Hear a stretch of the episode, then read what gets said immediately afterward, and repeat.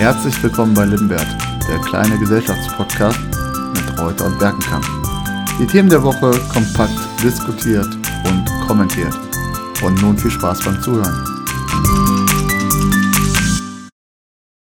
Es ist tatsächlich mal wieder soweit nach einer mehrwöchigen Pause. Andreas hat sich ja sogar schon in die Sommerferien verabschiedet.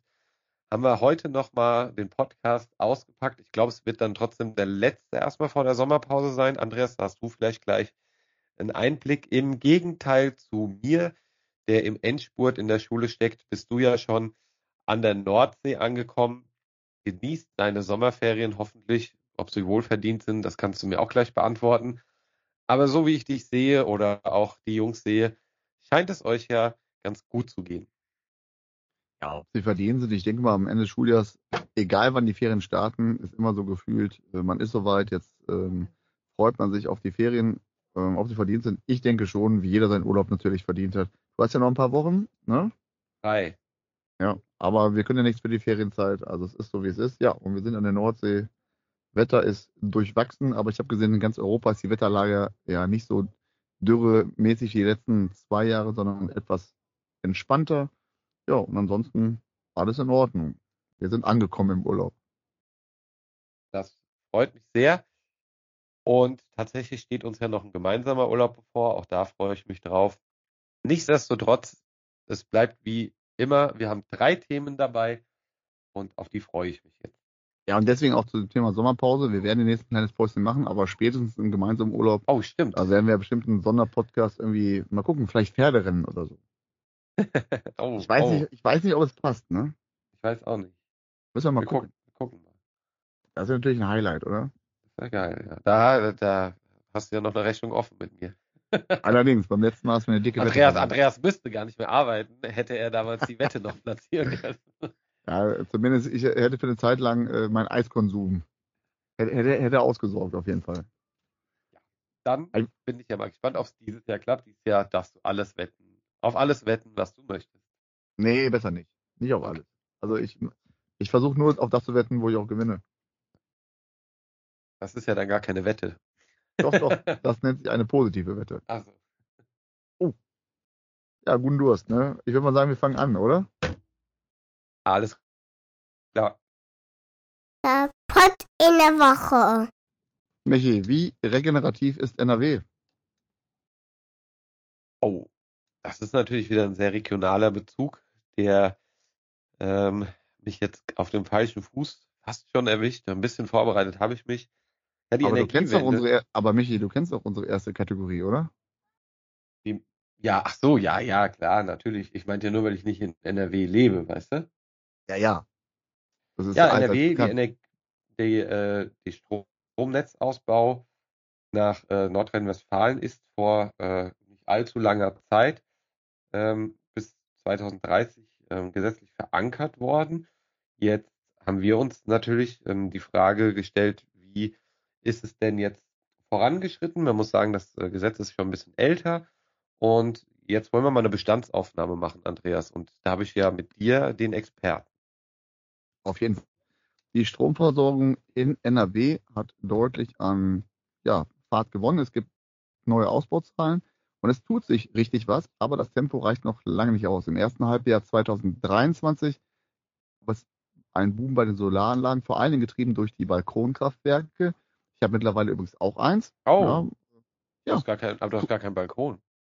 Ja, das äh, gibt auch alternative Möglichkeiten. Man muss halt nur ein bisschen clever sein. Ne? Ja, Danke ja, nochmal ja. an äh, ein Techniker, der mir geholfen hat. Ja, und äh, seit Jahresbeginn sind ja die installierten Solaranlagen äh, mit einer, einer Gesamtmegawattleistung von 874 Megawatt neu in Betrieb gegangen und die Ausbaugeschwindigkeit hat sich trotzdem im Vergleich zum Vorjahreszeitraum verdoppelt. Also an dieser Stelle mal ein Lob an die schwarz-grüne Landesregierung. Es tut sich was. Ja, wenn wir jetzt aber trotzdem auch zum Beispiel mal uns äh, die Heizungen anschauen, ist ja auch äh, ein Teil der Energiewende, habe ich ganz interessante Zahlen gefunden. Und zwar äh, 4,4 Prozent der NRW-Haushalte heizten 2022 überwiegend mit erneuerbaren Energien, 62,6 Prozent mit Gas. Und so ist es, dass wir zwar immer noch einen geringen Anteil haben, aber wir haben jetzt einen massiven Ausbau des Ganzen. Ja, NRW zum Beispiel liegt beim Solarzubau auf Platz zwei hinter Bayern. Das ist ja, Herr Söder brüstet sich ja immer damit, wie viel Solarenergie Bayern hat und äh, verschleiert damit ähm, im Prinzip, dass sie kaum Windkraft haben. Also Vorreiter, fast schon. Ja, und äh, man muss aber auch sagen, wieder politisch, es ist etwas Entscheidendes gemacht worden. Der entscheidende Schlüssel ist gerade beim Thema Windkraft auch, die 1000 Meter Abstandsregelung wurde abgeschafft. Ja, ja genau, das, das war ja nicht nur in NRW so. Ja, genau. Und gerade in ja, Wohngebieten steht das nicht immer politisch auf Gegenliebe. Aber wenn wir grüne Energien zunehmen wollen, dann muss auch an der Stelle etwas geschehen. Ja, absolut. Äh, sehe ich genauso. Ähm, nichtsdestotrotz war das erstmal für ähm, Anwohner oder auch Gemeinden ähm, ein großer Punkt, um Protest anzubringen. Ja, und hier fordert die im Landtag in NRW die SPD auch etwas, was ich, ich persönlich befürworten würde. Denn die SPD sagt, dass die Menschen, die im Umkreis neuer Windanlagen an den Einnahmen der Stromproduktion beteiligt werden müssen. Findest du das eine gute Idee? Ja, definitiv. Darüber hatten wir schon mal gesprochen. Ne? Also mhm. ich, ich, finde, dass äh, egal ob gibt ja auch Solarparks oder äh, Windkraftanlagen, wenn man da eine Akzeptanz in der Bevölkerung schaffen will, in der breiten ähm, Bevölkerung oder in der breiten Masse, muss man auch äh, eine Partizipation herstellen können. Also eine Partizipation in Form davon, dass die Anwohner von dem erzeugten Strom im unmittelbaren Umfeld von ihnen etwas haben. Absolut. Also hier ist das Schlagwort Dezentralisierung. Das heißt, die Stromkonzerne müssten weniger Macht haben, mehr Macht bei den Verbrauchern, das heißt durch Beteiligung. Das heißt aber auch zum Beispiel die Möglichkeit, äh, in Zukunft Mini-Windanlagen sich selber aufs Dach oder in den Garten bauen zu können. Die Möglichkeit auch, dass ich mein Dach mit Photovoltaik oder Solardecke den Nachbarn mitversorgen kann. Das sind alles Beispiele für Dezentralisierung, würde aber die Macht der Stromkonzerne reduzieren. Und da haben wir auch schon darüber gesprochen, der, Lobby, der Lobbyismus ist natürlich im Bereich Energie so groß, dass es schwer wird, dort diese Zentralisierung politisch zu durchbrechen. Ich bin gespannt. Also ich bin da gar nicht so äh, pessimistisch. Ich glaube, wenn es einen starken Bürger, Bürgerwille gibt, dann äh, könnte das ein Weg für auch die höhere Akzeptanz sein. Ich habe mal so ein bisschen, Andreas, zum Thema mir die Energiewende in meinem Bundesland angeschaut, in dem ich mich äh, gerade befinde, und zwar in Hessen. Und hier ist es ähnlich. Also die Energiewende im Land gewinnt an Tempo. Allein in den ersten vier Monaten 2023 wurden in Hessen zwölf Windenergieanlagen einer Leistung von 64,3 Megawatt in Betrieb genommen. Stilllegungen gab es keine. Und darüber hinaus ist das Ausbautempo bei der Photovoltaik, bei Photovoltaikanlagen, ähm, ja, es hat, es hat sich verfünffacht. So der Wirtschafts- und Energieminister Tarek Al-Wazir. Also auch hier, auch, auch hier positiv. Mhm. Äh, habt ihr dieses oder nächstes Jahr Landtagswahlen? Ja, dieses Jahr. Ja, ja. Ich gehe mal davon aus, ne, das geht nicht so schneller. Dann wird das Ganze auf Phaser On gestellt und äh, dann gibt es noch mehr Tempo. ja, aber also zeigt ja zumindest für unsere äh, beiden Bundesländer, dass ähm, es zumindest die richtige Richtung eingeschlagen ist. Ja, und dann hoffen wir in Zukunft, dass die, äh, haben wir auch schon darüber gesprochen, die Energiespeicher ausgebaut werden. Das ist dringend notwendig. Ähm, wir brauchen viel, viel, viel, viel Energie. Das zeigt auch das Thema Heizung wieder. Aber das ist ja Aber auch so ein bisschen, das ist ja auch ein bisschen so, weil ja? du es vorhin auch sagst, ist das nicht auch sogar diesen Do-it-yourself-Gedanken, der da so ein bisschen ähm, aufgegriffen wird mit den ähm, ja, Photovoltaik auf dem Dach oder den äh, Balkonkraftwerken. Und äh, ich glaube, da ist der Eifer der deutschen Bevölkerung immer schnell geweckt, oder? Das hat ja was Psychologisches. Ja, ja, ja äh, was das Thema Selbstverantwortung und Selbstständigkeit angeht, da müsste mal die Politik, insbesondere die Grünen, auch mehr Vertrauen in die, in die Menschen haben. Ich habe so ein Balkonkraftwerk, das ging bei uns, das macht Sinn, das habe ich aus Überzeugung gemacht. Ich würde auch ein Heizungssystem wählen aus Überzeugung, was einfach zu unserer Situation passt. Deswegen finde ich jetzt auch diese, ja, diese kommunale Planung total sinnvoll, was im äh, ja, Energiegebäudegesetz äh, jetzt äh, verändert wurde, dass nicht einfach gesagt wird, komm, alle eine Wärmepumpe, sondern was macht denn vor Ort Sinn? Und wenn das zum Beispiel eine ländliche Region ist, die viel Biomasse haben, ja, dann muss viel Biomasse dort ähm, verbrannt werden, ja, um dort Energie zu erzeugen. Das ist wirklich lokal sehr unterschiedlich. Das finde ich sinnvoll und den Menschen muss einfach auch mal ein bisschen was zugetraut werden. Wenn das nicht gemacht wird, und da haben wir auch schon mal gesprochen, es geht um diese Mündigkeit oder diese Unmündigkeit und diese, dieses dauernd Erziehen, das äh, wollen die Menschen auch nicht und führt sie politisch in eine falsche Richtung. Da werden wir auch nachher noch ein Stück weit zu kommen. Tatsächlich ist mir gerade so ein bisschen eingefallen, als du sagtest, mit diesem Selbstständigkeit, Mündigkeit. Eigentlich ist das bei allen drei Themen heute die Quintessenz. Mhm. Mhm. Ja, absolut. Sollen wir mal, sollen wir mal zum äh, zweiten kommen? Ja. Oder willst du noch ja. dein, deine, dein, ich, dein äh, Balkonkraftwerk noch ein bisschen promoten? nö, nö, nö. Ich, ich freue mich aufs zweite Thema. Ich mich auch. Das Ding der Woche. Andreas, der Tag, an dem man verlieren lernt. Auch besser bekannt als die Bundesjugendspiele. Deine Erfahrung zu den Bundesjugendspielen vielleicht als aktiver, aber auch als passiver Teilnehmer. Bist du dafür oder bist du gegen diese sportliche Ausrichtung? Ähm, ich habe eine Taz gelesen von Eiken Brun und die selber wohl keine guten Erfahrungen bei Bundesjugendspielen gemacht hat. Die spricht von einer Demütigung für alle, deren Körper nicht bei Leichtathletik, Gerätetouren oder Schwimmen geschaffen ist. Wir haben zum Beispiel auch Gerätetouren als Bundesjugendspiele für Klasse 5 und 6 bei uns in der Schule. Und wir sind ja Vorhaben der Kultusministerkonferenz, ähm, das Ganze von einem, Wett, äh, von einem Wettkampf zu einem Wettbewerb umzustellen. Und äh, die Autorin sagte, aber am Ende wird äh, jedem Schüler trotzdem bescheinigt, bescheinigt, wie schlecht es ist. Und die Perspektive finde ich einfach falsch, denn es geht ja auch darum, ähm, Ehrgeiz zu entwickeln, sich anzustrengen, auch in Dingen, die ich vielleicht nicht so gut kann. Und am Ende kriege ich ja trotzdem eine Urkunde, auch wenn es nur eine Teilnehmerurkunde ist. Aber ich kriege eine Urkunde für meine Leistung. Und äh, andere Kinder sind vielleicht dann auch besser, aber hier geht es auch um Frustrationstoleranz, das zu erlernen, mit schlechteren Leistungen auch umgehen zu können, weil das ist das Leben. Ja, nachdem du das Oder Thema ausge ja, ja, nachdem du das Thema ausgewählt hattest, habe ich erstmal meine ganzen Ehrenurkunden von damals rausgesucht und, und, mir das Ganze mal äh, auch äh, durchdacht. Was halte ich davon? Also du hast schon recht, es sollte schon auch ähm, einen gewissen äh, Wettkampfcharakter aus meiner Sicht trotzdem noch beibehalten werden, auch wenn jetzt beispielsweise auch das Bundesland Hessen bewegungsorientierten Wettbewerb äh, hinbewegt, anstatt des leistungsorientierten Wettkampfs.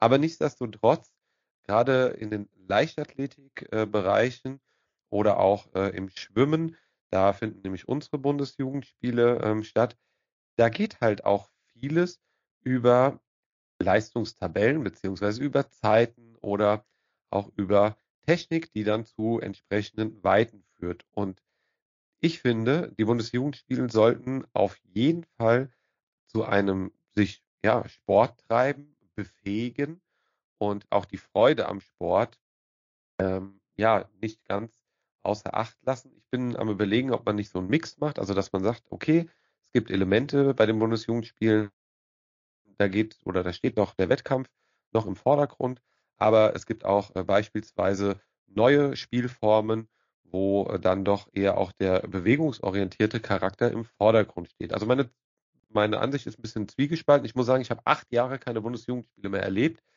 Man hatte sich an äh, meinem, bei meinem vorherigen Arbeitgeber dagegen entschieden, die noch auszutragen. Dieses Jahr ist quasi Premiere für mich nach acht Jahren Abstinenz. Bundesjugendspiele, die stehen übernächste Woche bei uns an. Ja, ich finde es falsch, tut mir leid. Also wir leben in einer Gesellschaft, die auch etwas mit Leistung zu tun hat. Und immer diesen Leistungsgedanken auch wegzuschieben, finde ich auch falsch. Ja, Kinder müssen Freude an Bewegung haben. Kinder müssen sich entfalten können, aber erstmal auch da wieder Elternverantwortung, dass Kinder sich in ihrer Freizeit bewegen. Also das Bewegungsverhalten auch zu fördern. Und ich finde an so einem Wettkampf nicht, äh, nichts per se Schlimmes. Ein Wettkampf macht ja auch Spaß.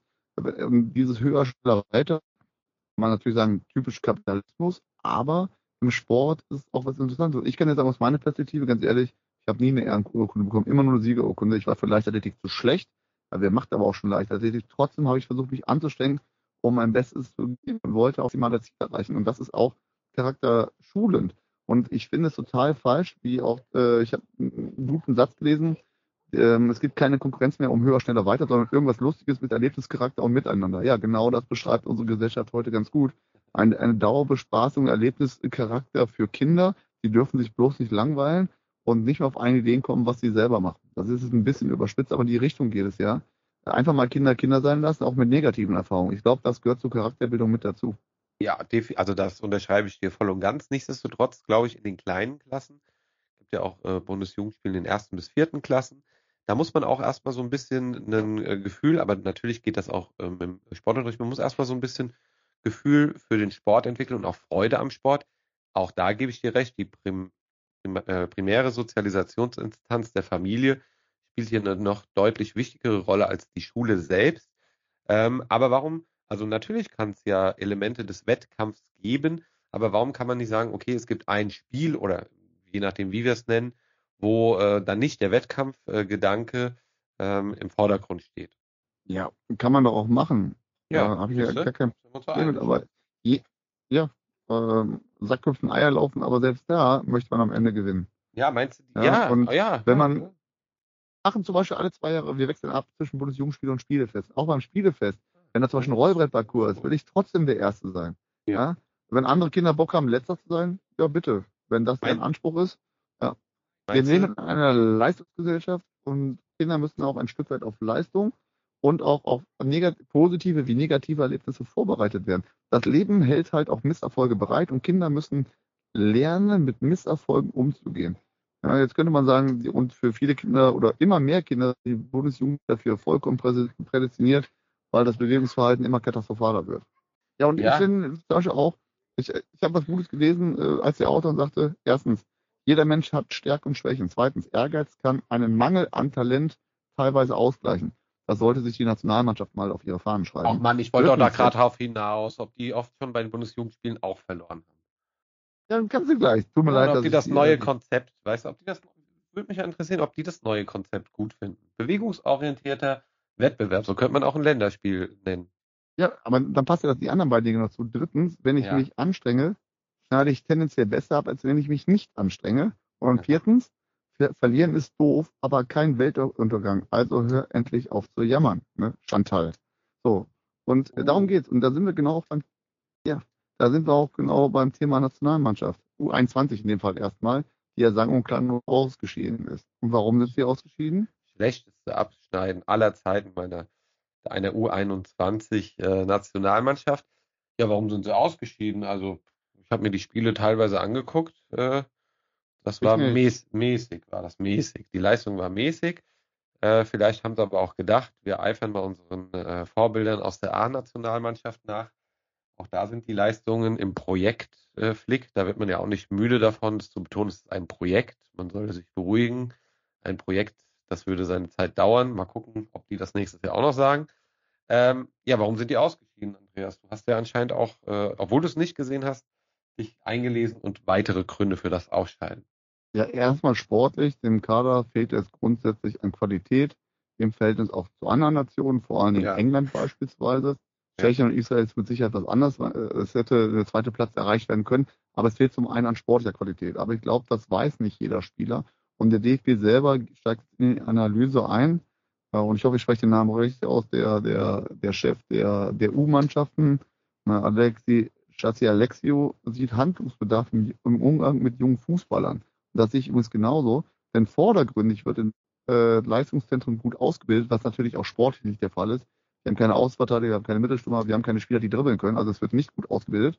Aber was wahr ist, ganz oft gibt es halt sogenannte Oasen, in denen Talenten alles abgenommen wird, sie in Watte gepackt werden und sie sich um nichts kümmern müssen und auch immer seltener, wenn es um Belastungssteuerung geht, immer, ja, ja, wir müssen vorsichtig sein, wir dürfen sie nicht überlasten.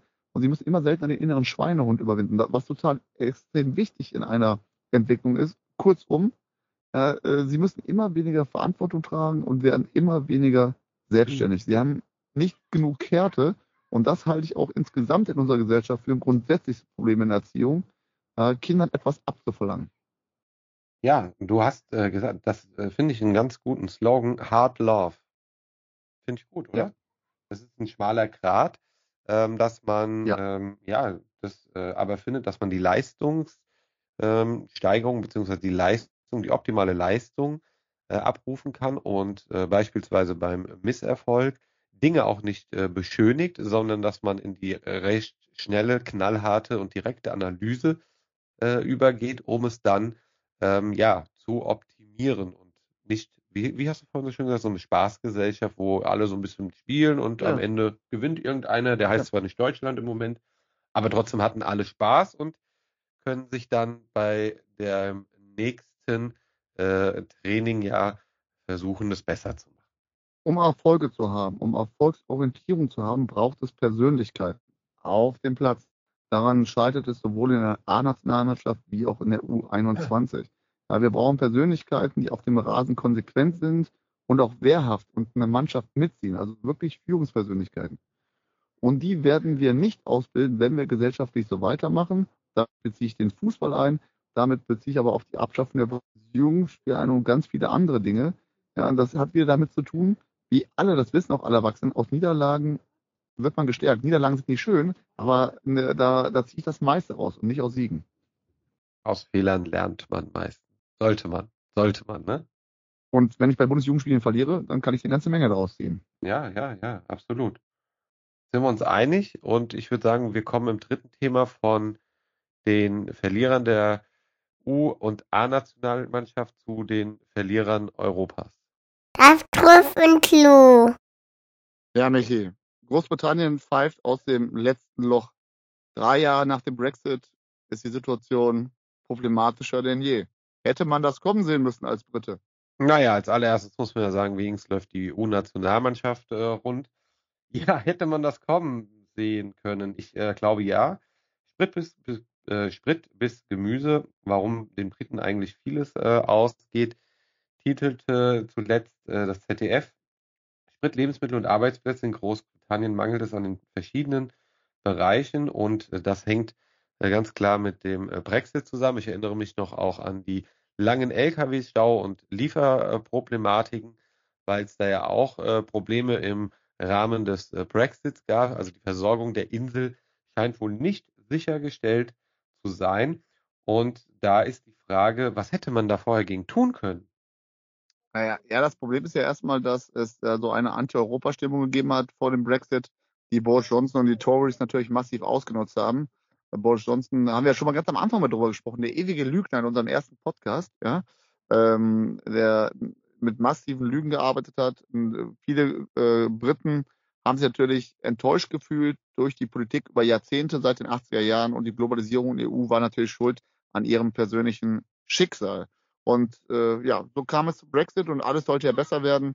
Und heute ist es so, dass die Zinsen für Immobilien bei über 6 Prozent liegen, in der EU bei 4,5 Prozent und dass die Inflation aktuell in Deutschland bei 6,4 Prozent übrigens liegt, EU-weit bei ca. 6 Prozent, aber in, in, in Großbritannien bei 8,7 Prozent und die Briten pfeifen aus dem letzten Loch. Der Brexit scheint ein Verstärker zu sein. Also schon vor dem Brexit gab es immer mal Mangellagen.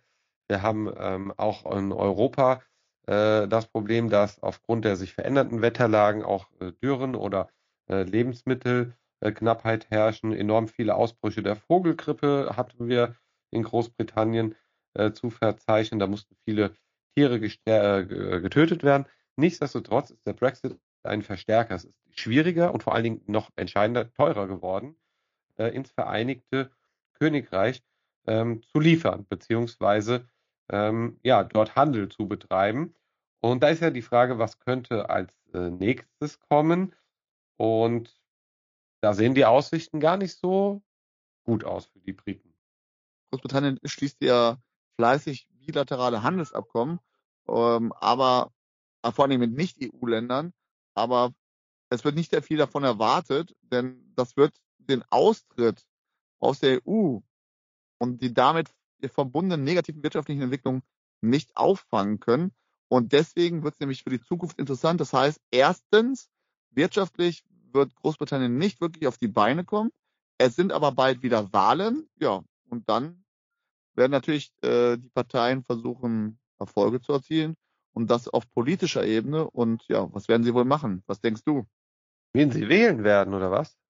Nee, wie, wie sie in Zukunft Politik betreiben werden, wenn nicht mit rosigen Vielleicht suchen sie ja neue Handelspartner. Ja, aber das wird, äh, das äh, wird aber nicht helfen, den, die negativen wirtschaftlichen Entwicklungen, die der Brexit mit sich gebracht hat, zu kompensieren. Das wird nicht funktionieren. Nein, absolut nicht. Also du hast ja vorhin äh, schon angesprochen, die Folgen, da sind noch ein tausende von Folgen ähm, zu nennen. Verwaltung, Logist, Logistik, alles ähm, gestiegene Kosten bei gleichzeitig sinkenden Umsatzerlösen. Der Handelspartner Deutschland als ein EU-Land äh, geht auch kontinuierlich schon seit dem ersten Referendum 2017 übrigens zurück.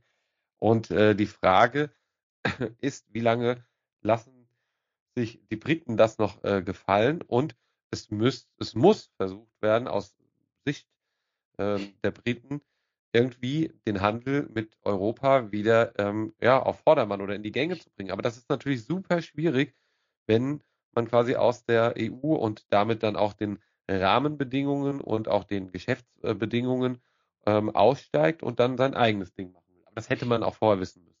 Äh, da die äh, Regierung große Schwierigkeiten haben wird, die nächste Wahl mit dieser Wirtschaftslage zu gewinnen, wird sie versuchen, den Kulturkampf anzuheizen, genau wie es Boris Johnson getan hat. Und da bin ich echt zusammengezuckt, weil da sehe ich Parallelen zu Deutschland. Kritik an der Wirtschaft, an der allgemeinen Wirtschaftslage, die auch wirklich nicht unproblematisch ist. Und wir sehen auf der anderen Seite die AfD mit äh, beim Politbarometer mit Höchstwerten. Ähm, die gewinnen vielleicht in Thüringen die nächste Landtagswahl. Na, jetzt die Wahlerfolge, die sie zuletzt hatten, da sehe ich ein großes Problem drin. Das sehe ich aber nicht nur in Großbritannien oder äh, in Deutschland, sondern ich sehe, dass äh, dieses nationalstaatliche oder das wirklich wieder sich auf seine eigene, in Anführungszeichen, Souveränität zu besinnen, das sehe ich in vielen Ländern Europas. Andreas, Italien, ja. Frankreich. Absolut. Ungarn, Polen. Müssen wir nicht, ja, aber wir reden, ja, jetzt erstmal also, über, wir reden jetzt erstmal über Deutschland, weil wir hier leben. Ne? Und da muss man einfach sagen, wenn wir uns die Themenfelder der AfD mal zwei angucken, äh, Migrationspolitik, wo sie eine ganz klar, äh, klare äh, Abneigung und Anti-Haltung haben, wir aber zu, gezielte, gezielte Zuwanderung brauchen für unsere Sozialsysteme und für unseren Wirtschaftsstandort und die Politik, die die, die AfD betreibt, wird jetzt nicht gerade äh, auch qualifizierte äh, Migranten in Scharen herziehen. Das ist A, wirtschaftlich problematisch und B, äh, verfolgt die AfD gelinde gesagt eine konservative EU-Politik, die am liebsten aus der EU austreten würde. Und da sind wir wieder beim Thema analog zum Brexit. Ein Austritt aus der EU würde Deutschland wirtschaftlich massiv schaden. Absolut, definitiv. Du hast vorhin gesagt mit den äh, Zuwanderern, das ist ja das äh, ja, Bizarre. Die deutsche Wirtschaft und generell Deutschland ist auf Zuwanderung in den nächsten Jahrzehnten angewiesen. Natürlich sprechen wir hier von der kontrollierten Zuwanderung, ähm, die uns quasi, also den Wirtschaftsstandort und auch den Wohlstand äh, sichert, wobei ich glaube, wir müssen mit äh, einigen Einbußen rechnen, aber damit wir überhaupt das Label Made in Germany und auch äh, ein, ein interessanter, konkurrenzfähiger Standort äh, im globalen Handel noch darstellen, sind wir auf Fachkräfte angewiesen und da wir aus demografischer Sicht im eigenen Land da relativ wenig aktuell zu bieten haben, brauchen wir die Zuwanderung. Das hatten wir schon mal in einem Thema. Und von daher kann ich nicht verstehen. Ich habe heute auch eine Statistik gesehen, ähm, also quasi Stimmungslage in den neuen Bundesländern und wie viele Menschen an diesen Studien teilnehmen, die angeben, sie seien ausländerfeindlich. Also mal, da frage ich mich, was verstehen diese Menschen nicht? Die verstehen den einfachsten Kausalzusammenhang nicht. Die verstehen wahrscheinlich auch viele andere Sachen nicht. Aber das muss doch plausibel sein. Aber das ist ja genau Populismus. Ne? Komplexe ja, ja, natürlich, klar. Auf einfache das ist ja, das ist ja nicht mal ein komplexer, das ist ja nicht mal ein komplexer Zusammenhang. Ja, spielen noch ein paar Faktoren mehr da rein, aber ja. Äh, die, die, Bild, die Bild kannst du ja auch mal sehr stark verkürzen. Ach ja, so ist das dann. Ne? Das äh, war das Problem. Wir haben halt so viele Medien, ja, die wie, wie die Bild, Axel Springer Verlag, Bild gehört ja dazu, wie diverses Privatfernsehen, was die Menschen einfach verdummt.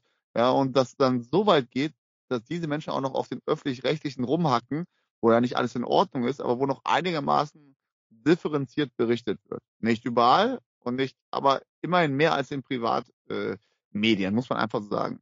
Das Erschreckende ist ja, dass äh, der erste Landrat ja jetzt, wie gesagt, das hast du, glaube ich, vorhin ja. schon erwähnt, äh, in Sonneberg da gewählt wurde. Ja. Und das, obwohl sich alle anderen Parteien zusammengeschlossen haben und versucht haben, den CDU-Mann ähm, als Landrat zu gewinnen. Und das finde ich so ein bisschen erschreckend. Und da denke ja, ich mir, Moment, also Moment, Moment, das Erfolgsrezept kann aber nicht sein, also alle anderen Parteien, wir jetzt gegen die, sondern die anderen Parteien müssten mal, müssten überlegen, was können wir den Menschen in allen Bundesländern, aber auch in den neuen Bundesländern an Perspektiven anbieten, und zwar an demokratischen Perspektiven für sie und auch für ihren Wohlstand oder für ihr Leben, damit es unattraktiv wird, die AfD zu wählen. Ja, da könnte ja. ich relativ, relativ einfach Antwort geben, würde aber den Podcast jetzt ellenlang verlängern. Ja, ja aber ja. Natürlich, natürlich haben wir da Ideen. Aber die Frage ist, warum wird das nicht getan? Und dieses Bild, was man da auch in der Bevölkerung schürt, alle gegen die, die sorgt ja noch dafür, dass es vielleicht mehr Protestwähler gibt oder sagen, nee, jetzt wählen wir dann doch die AfD. Ne? Also es ist ja. für mich das völlig falsche Bild.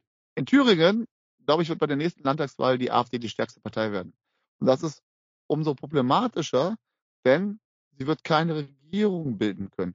Dann werden die Wähler sagen, die AfD ist die stärkste Partei, sie hat einen Regierungsauftrag, aber unser Wählervotum wird nicht wahrgenommen, weil die anderen Parteien nicht koalieren wollen. Was hat das noch mit Demokratie zu tun? Und in der Folge wird die AfD eher noch stärker werden. Ja, richtig, genau. Aber das ist die Frage, was ist die Alternative? Sagt man, okay, äh, dann geht man in eine Koalition mit der AfD, ist ja noch völlig unvorstellbar für alle Parteien. Ja, für Teile der CDU in Thüringen ja, oder Sachsen nicht. Ja, ja, okay. Ja, ja muss, ja, muss man fairerweise sagen. Nicht für alle, aber für Teile.